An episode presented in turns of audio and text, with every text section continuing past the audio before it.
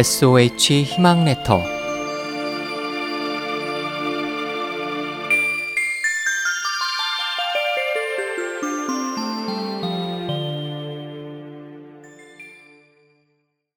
용의 눈을 그려 넣어라.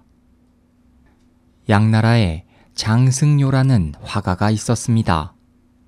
그는 그림을 실물이라고 여겨질 만큼 세밀하고 완벽하게 그리는 것으로 유명했습니다. 그러던 어느 날 장승요는 남경에 있는 한 사찰의 벽화를 맡아 그리게 되었습니다.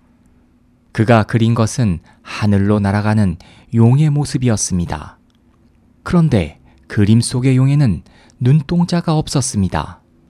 이를 이상하게 여긴 사람들이 그 까닭을 묻자 장승요가 대답하길 눈동자를 그려놓으면 용이 날아가 버리기 때문입니다.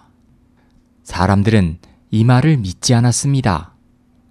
사람들이 자신의 말을 믿지 않자 장승요는 용의 눈을 마저 그려 넣었습니다.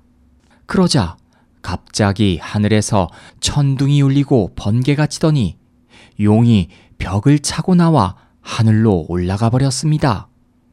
벽에 그린 용 그림이 실제 용이 되어 날아간 겁니다. 여기에서 활용 점정이라는 말이 생겼습니다. 용을 그린 다음 마지막으로 눈동자를 그린다는 뜻으로 가장 중요한 부분을 끝마쳐 일을 끝내는 것을 의미합니다. 또한 전체적으로는 잘 되었는데 어딘가 한 군데 부족한 부분이 있을 때 활용 점정이 빠졌다라고도 한답니다.